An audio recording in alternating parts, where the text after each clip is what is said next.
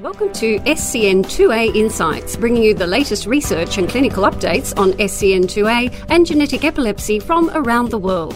Hi, I'm Chris Pearce. And I'm David Cunnington. In this podcast, we speak to Dr. Emma Palmer. Dr. Palmer's a clinical geneticist with a range of roles, but largely her role as well as working with families and people with genetic epilepsies has been in developing educational materials around genetic epilepsy to help people better understand both the genetic epilepsy individual disorders and generic information related to genetic epilepsy, genetic testing and genetic counselling. So thanks very much for helping us out with the podcast, Emma. Not at all. Thanks for inviting me. Tell us about what you do in your work. I think I probably have one of the best jobs in the world. Um, it's a very privileged job because I get to talk to people from a whole range of backgrounds. I guess what a clinical geneticist does that's different from other doctors is at the moment we very rarely actually treat or provide medicines or care for individuals. But what we do do is try and help families and individuals with genetic conditions understand what the underlying cause for their condition is, if that's something they're interested into looking into. We also guide on the most appropriate genetic tests and what the tests might be able to do, what they won't be able to do, and what the possible pitfalls of testing are. And then when we get genetic test results back, then it's about helping explain that to the families and the individuals we see. And I do that as part of a team. So I work with a genetic counselor who is often from a social work or psychology background and is really expert at trying to simplify the very complex world of genetics into something that's meaningful. If genetic testing has found a diagnosis, then we try and explain what that means over an individual's lifespan and linking them in with resources that helps them convert a genetic diagnosis to better management and support really important part of what we do is explain what that might mean a genetic diagnosis for people are planning more children and what that might mean for other people in the family, like siblings. And then if we don't have a diagnosis from a genetic test, then we talk through what are other possible options. So there's an increasing awareness of the role of genes in epilepsy and other neurodevelopment disorders. At what stage should people have genetic testing done? There's actually no one answer to this. But the point is that people should not feel afraid of talking about genetics early with their doctor. If they've got questions regarding the cause of epilepsy, if they've got, say, a child with a severe epilepsy and they're thinking about what that could mean if they're planning more children, or if the management of the epilepsy is really difficult.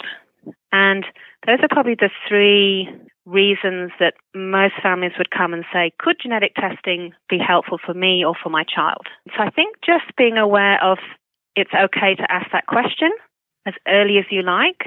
The role of the neurologist is to give you some advice on whether genetic testing would be helpful and might be able to off, offer you some answers to those questions.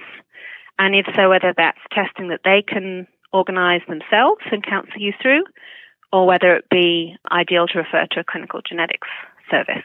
If a family comes to a genetic service, what different types of gene tests are there that, that they may have to make decisions about? Traditionally, we've talked, we've sort of thought about two big groups of genetic tests. Those which in Australia have a Medicare rebate and which we have the evidence base to say these are tests that pretty much you know anyone that's considering genetic testing should consider. Then we thought about uh, what next. So that the, the the group of tests that isn't covered by Medicare that might be covered by an individual health service or sometimes by the family themselves or research. That landscape probably about to change in the near future as we're likely to get a Medicare item number for a more detailed type of genetic testing. But I'll talk about what we do right now. In that first group of testing, where we get Medicare rebate, where there is epilepsy and a global developmental delay or intellectual disability. That's what has to go on to get the rebate from the government, and that would be for chromosomal microarray, which is a detailed look at the chromosomes, more detailed than we used to get from just looking at them down the microscope, and screening for an inherited condition, Fragile X, which can be associated with epilepsy and intellectual disability or global developmental delay. Also, particularly if a child has a very early onset epilepsy within the first year of life, or there's some other red flags, then the neurologist may consider metabolic testing. So that's screening for metabolic conditions, which may involve a urine test as a first step. That's really important when we're thinking about the possibility of treatable causes of epilepsy that start early in life. So those have traditionally been the first tier of testing. And then after that, it's been difficult because over Australia and over the world, there's different ability of families to access more testing. But where we're moving towards is being able to offer families very detailed testing of the genes which are known to be associated with epilepsy and in particular epilepsy and learning disabilities. The point is that there's not just a handful of those genes, there's hundreds of those genes. So we've really needed to wait for revolution in genetic testing, which enable us to look in detail at those genes. And that's called next generation sequencing or massively parallel sequencing, where you might hear words like gene panel, exome sequencing, or whole genome sequencing. And I can explain that a bit more in detail if that, if that would be helpful. What about the more consumer available genetic testing? You know, we get marketed these things, get your genes tested for 200 bucks, mail off some yeah. saliva in a kit. Where does that sit compared to what you're talking about? I guess the families I see and the individuals I see generally have a very early, severe epilepsy, which has been difficult, severe because it's been difficult to be managed by one or two medications. For that group of epilepsies, we are more confident that that is caused usually by a change in a single gene. So we call those single gene or, or monogenic or Mendelian conditions. And that's what that diagnostic testing is looking to address. That testing is not great for much later onset epilepsies or epilepsies which are easily controlled with medication. And for those epilepsies, it may be not just one genetic change that's causing the epilepsy. It may be a combination of changes, and it might be better to think of those as a little bit more like a predisposition to diabetes or high blood pressure in the family. When we talk about the direct to consumer testing, which is marketed, you can send off for a saliva kit, you take a little bit of saliva, you send it back to the company. Those are not aimed at getting answers for conditions where there's one big genetic cause. They're giving you an idea of your susceptibility or your risk of some of these broader medical conditions like diabetes and high blood pressure. And they're not particularly good at looking at your chance of developing epilepsy. And they don't give you the sort of answers that families are generally looking for, as in why my child has epilepsy, what's the best treatment, what would be the implications for my family. We do worry also as a, as a profession about how good those tests are. So one study that I always think of was a researcher in Holland who looked at this direct to consumer testing and she sent off her saliva to about five different companies and she got completely different results back from each of those companies. So some said she was at higher risk of developing high blood pressure, others said she was at a lower risk. And generally, taking a good family history, seeing your GP, getting checks for blood pressure and things like that is a better indicator than of your susceptibility for those type of conditions than doing direct to consumer testing. So I think it's a little bit buyer beware and certainly a good idea to talk to a health professional if you're considering that type of testing. Is that the best test for my child, for me, or could I be spending my, my money better in another way? Yeah, it's a really nice point that the genetic testing it's not just the test it's a package of a clinical assessment and risk stratification yeah. and then a test yeah. that you know either equates with that or rules that out and then some interpretation yeah. by an expert like yourself of trying to put it in context so we do have to see it as a package not just a order the test it'll give the answer absolutely i think you've got it in one and I think this is a really common misunderstanding. So most people, you do a blood test, you understand, you send off, you know, you do a blood test, you get a yes, no answer. Yes, I'm anemic. No, I'm not anemic. I need iron. I don't need iron. Genetic testing is so much more complicated than that, as you allude to. It may find a diagnosis, it may not. It may find some changes in the genes that we don't really know what they mean right now, but with some extra study and some extra work, we may be getting there. In fact, a bottom line that I say to the families I see is that the genetic tests are much more advanced than our ability to understand and interpret them. So it really is a journey. And it's a journey which I think families need to be supported by clinicians who understand what the tests can and can't do and are able to counsel and support them appropriately. Yeah, can I just bring you back to then defining a couple of those terms you mentioned earlier? So a gene panel or whole exome sequencing? This is the the big change that's happened in genetic testing over the last oh, five years. And a big thing here with these types of tests is that they are able to find answers for many more families. So for early onset, difficult to treat epilepsies, we were probably only getting a genetic diagnosis for about one or two families out of a hundred in the past because it really relied on a gene being discovered and then that family being tested for that gene. With these new tests, we're able to test tens, if not hundreds of genes at the same time. That's improving the chance of getting a meaningful answer back if your child has a severe early onset, epilepsy to about 30 to 40%. So it's, it's a big game changer in genetic testing. Gene panels will focus on maybe 100 genes with good evidence linking those genes to a condition like severe early onset epilepsy. Gene panels have traditionally been a good first step because they're relatively cheaper. They have quite good chance of getting an answer, particularly for a very early onset seizure condition. However, there's a big downside, which is that every week one or multiple new causes of epilepsy are being described. So they rapidly become out of date. A test that was appropriate a year ago would not include the new genes that are being found and linked to epilepsy right now and into the future. So you can't go back and look again when those new genes are found. So it's great if that test finds an answer for your child or for you, but it's sort of then your journey almost stops where we think that the government will be going if we do get Medicare funding will be for the next type of test, which is called exome sequencing. And exome sequencing looks at about 1% of your DNA, but it's a very critical 1% of your DNA because it's the amount of DNA that codes for proteins. And proteins are what are the building blocks of our cells and our bodies. So it's a way of looking at a huge amount of genetic information and also a way where if a new gene is discovered, you can ask the laboratory to go back and look to see whether there was a change in that gene. So it's kind of future proofing.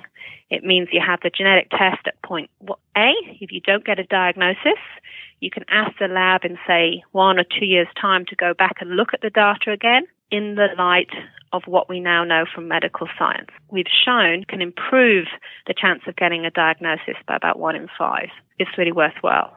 The other test that you mentioned right there at the end is whole genome sequencing. That's looking at 100% of an individual's DNA. It also looks at DNA that hides in other places, so within mitochondria, little energy packs within our cells. And it can look for quite unusual genetic changes that the other individual tests might not be able to look for. Probably that's where we'll be heading in the future, but at the moment that test is very expensive and we're still building the tools and the knowledge to understand all of the information it can provide. So then when families get their tests back, there's sometimes terms like uh, pathogenic or variant of unknown significance in the report. What do those terms mean? We have a lot of work to go in making reports more understandable for clinicians and for families. This is how I would explain the outcomes. And, uh, and what I'd suggest as well as a really good website is the Australian Genomics Health Alliance has developed some resources, including some infographics about genomics or genetic testing, which is at genomicsinfo.org.au. And this is how they describe the possible outcomes of genetic testing. The test may find one or more gene variants that explain the condition for which the test was done. So that's what a lab report would call a pathogenic variant. So it's a change in a gene which we think is the explanation for the condition. Sometimes a report will put a little bit of a provisor there. So they'll say likely pathogenic. That means that we're 90% sure that this is the answer, but we may need a little bit more evidence to get us over the line to be 100% sure. The next term you mentioned was variant of uncertain significance, and this gives everyone a headache. What this means is that a gene change was found, and it's not something that the lab can rule out as being the cause.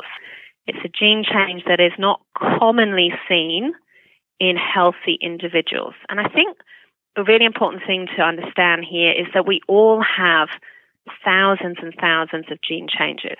So gene changes by themselves do not cause a condition. A gene change to cause a condition has to affect a gene that is important for brain development and function. So a variant of uncertain significance means we've found something. It's in a gene associated with the condition, but the true significance of that change is not fully understood. And that can be a really difficult conversation to have. And that's why the package that you talked about of having understanding what the test might find, having counseling and support through that is so critical. Because if you don't understand that this may be found, and actually this is the most common finding of these very detailed genetic tests, it can raise a lot of anxiety. So when we find a variant of uncertain significance, that's often where we as clinical geneticists come in. The next steps may be seeing if that change is present in people who don't have epilepsy in the family. And if that's the case, then it's more likely this is just what we call benign variation. So a change in the gene that means the gene still works absolutely fine. Or we may need to go on and see if the family be interested in being more involved with research, which could involve including a basic scientist who's interested in that gene and can try and do some lab studies to really nut down whether that change that's been detected actually caused the gene to not work properly and is the explanation or isn't the explanation for the individual's epilepsy. So, once someone has a genetic diagnosis and is looking for information, where do you suggest they find resources? There's no point doing all this genetic testing and then it doesn't equate to improved management and care and support for the family. I would say, first off, whoever you're getting the report from, that's the question you should be asking them. So, for example, when I talked about what a geneticist does, I actually missed out a really important part of what I do. When I'm seeing a family in clinic, say to discuss a genetic test report, I'll spend many hours researching what that genetic test report means and what are the best resources to be giving as a package to the family when I see them. So we're not just giving a bit of paper that is written in gobbledygook. We're giving something meaningful. In particular, if there's a great family support website that's out there, developed often by families who've got a child affected by the condition. That can be a wonderful first point of call because that's a way for the family they'd like to, to connect up with other families who are walking a similar walk to them. And I think those support websites are so amazing because they are developed by people who understand what the information needs are of families with a new diagnosis. However, they don't always exist because we're often talking about very rare conditions where there may be at the moment only a handful of children with that diagnosis around the world. So to try and meet that need, there's some resources and websites that I'd recommend looking at. One is the Human Disease Gene website series. And I've worked on a number of genes that I've been involved in describing or getting more information about on that website. So really what we've tried to do on those websites is produce pages which are for doctors and also some pages for families. And it gives you information in a kind of a nutshell about what is known about those very rare conditions and ideally links you to some additional resources and also lets you know about the possibility of research that might be happening for that condition through that website series, it also links to a sister site, which is called Gen IDA, so G E N I D A, and it links through from that website. And that is very much developed by families to try and give an opportunity of a parent, say to have a child with a rare genetic condition, and they'd like to learn more about that condition and contribute to the global understanding about that condition. It gives a means for families of going in there and putting information in a de-identified way. So that means not with the child's name or a way that means that the child could be recognized, but information about the condition to try and understand things like how this condition may affect sleep, say, or what medications can be helpful, which medications are not helpful, all the kind of very pragmatic, practical information that families want. So those are two websites I would say are great to look at if you're not having much luck looking at patient support websites. And another great website, particularly because I love the way that they've developed their resources, is called Unique. It's a UK based website and it's Rare Chromo, R A R E C H R O M O dot org. And they produce booklets on genetic conditions which are written with families. So they often include photographs of children or adults with the condition and some quotes from family members about how the condition affects their child and also just what their child is like. And seeing the variety of how a condition can affect a child, but also just how they get on with their lives as a family, I think can be quite empowering for families and give some hope at a time when a new diagnosis is very raw and very challenging for What's the PEN NSW website? In New South Wales, we have a website called pennewsouthwales.org, and that is really trying to provide easily accessible information for families and for clinicians about a broad range of issues to do with epilepsy. What we're actually doing at the moment, which is why it was lovely to have this opportunity to answer some questions today from the community, was developing some pages on genetic epilepsy for that website. A step by step guide for genetic tests for doctors and for families. And what we'll also try and do on that website is also link to great resources.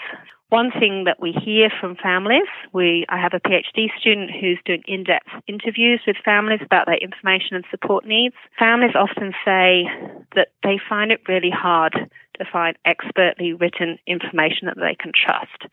And they can spend hours at night time researching. And it would be so great if they had a one stop place they could go to to get expert information. So that's certainly something we'd like to build towards in the future. That's a great initiative. And you were so kind in coming and giving a talk for families at our genetic epilepsy conference earlier this year. And there's a video of that talk online. So that's another really great resource if people want to hear in more depth some of the resources you talked about. Yes, try to highlight some websites and some web resources that are good points of starting your journey about understanding more about genetics and epilepsy. So, one of the other questions that has come through some of the patient forums is about parental testing and if people want to have more children. What does that process look like? We are hoping that a genetic test will mean better therapies for children, but we're still in the space for many children of needing to do the clinical trials, really developing a good precision medicine model to revolutionize the care of children. But in the meantime, a genetic test result can offer some really important information for parents. If they have, say, one child affected and they're looking to have more children and they'd like to know what could be the chance of my second child or my third child having the same condition. Genetic causes of epilepsy can be inherited, which means that a parent may have the same condition or they can be inherited in different ways, where both parents are what we call a carrier for a condition, so that our genes generally come in pairs. Each parent that's a carrier would have one working copy of the gene and one faulty copy of the gene. And they would only have a child affected if a child inherits both faulty copies of the genes, which is generally a one in four. 25% chance of each pregnancy. These kind of inherited genetic conditions are a really important part of what we do in a clinical genetics service is explaining that to families if there's an inherited type of genetic epilepsy identified and talking through their options if they would like to have testing around a pregnancy. So there are many options now available, including using IVF to only start a pregnancy with a baby that they know is not affected by the condition. However, for most genetic epilepsies, when we're talking about the severe early forms of genetic epilepsies, they're usually what is described on the form as a de novo genetic change we as doctors have this terrible habit of relapsing into Latin. What that means is it is a new genetic change for the child, which means when standard genetic testing is done on blood samples or saliva samples from the parents, they do not have the genetic change. but the child who is affected has the genetic change. And this generally arises when the egg and the sperm come together. All of our genetic material needs to be copied and packaged up, and it's really easy to get a small genetic change introduced at that point of time. But if a genetic change affects a gene that's important for brain development and function, that could result in an epilepsy. So one of the ways I talk about that is say you are photocopying a whole heap of books. It's really easy to have a page that is you photocopy twice or you might miss a page and that's the same with ourselves. That's a, a vulnerable point of time when genetic changes can happen. But it's also what makes us all different and otherwise would be all identical copies of each other. So wonderful characteristics can come out of that process as well. So traditionally, if we found a de novo genetic change for a child, we would have said that the chance of another child for those parents being affected with the same condition is low, but never zero. This can be really quite hard to understand, and so it's I can't cover it in depth in this interview, but I can give you at least some points, and this will be something that will be definitely worth talking with a clinical geneticist about. Why it's not zero is because there may be a pocket of cells in the sperm or the eggs of the father or the mother, which have the same genetic change that we find in all of the blood cells of the affected child. So we use the term gonadal or mosaicism for that. So mosaicism is like the mosaic tiles you might have. We have tiles of different colors. Mosaicism in the egg or the sperm means that probably most of the egg and the sperm do not have the genetic change, but some of them do. And if one of those cells then went on to make another baby, that second child could be affected. So that's where we see families where both parents have no suggestion of the genetic change on their blood test, but they get a second child with the same condition as their first affected child. We kept seeing this, and what's been happening over the last few years is some wonderful researchers have been looking more into this and doing very, very detailed genetic testing, which is not the sort of genetic testing that is standardly available, but looks for tiny bits, like one in a hundred of a parent's cells that might have the same genetic change as their child. That research, so there was a paper published with um, Heather Mefford last year and, and Professor Ingrid Scheffer, and that was suggesting that that type of mosaicism may happen in about 10% of families, and even that might be an underestimation. The detailed testing that they did to show that mosaicism is not easily accessible right now in Australia, but also that testing is not fail proof. They had some families in their study with two affected children and however hard they've tested the parents, they still couldn't find evidence of the gene change in the blood or the saliva of the parent. That really is showing us that probably for those families it's a very, very low amount of mosaicism, or it really is that the gene change is just within the egg or the sperm, which we can't test. For all of these reasons, some families who have a child with a very severe condition, genetic condition, even with the report saying it is de novo, may choose the option of having a test in a pregnancy to know whether their second child is affected or not. And that would be a test from about 12 weeks into a pregnancy. And it would be for the additional reassurance of knowing that that child does not have the same genetic condition that is very severe in their first child. There's a whole amount of complexity about explaining that and supporting families through that decision, but that's not an uncommon decision that families make. And certainly a clinical genetics service would help explain and support them through that process if that is something that they would like to know more about. So, thank you very much for your time today, Emma. I know our families are going to appreciate this information, not only here in Australia, but also our global families will really get a lot from what you've shared with us today. So, we really appreciate your time. Oh, my absolute pleasure. I hope it helps. Emma shared some fantastic resources, and we will make sure the links to all of those resources will be available in the show notes. And you can keep up with the latest updates by subscribing to this podcast. Get regular updates on SCN2A through SCN2A Australia's Facebook or Twitter at SCN2A Australia. This podcast is not intended as a substitute for your own independent health professional's advice, diagnosis, or treatment. Always seek the advice of your physician or other qualified health provider within your country or place of residency with any questions you may have regarding a medical condition.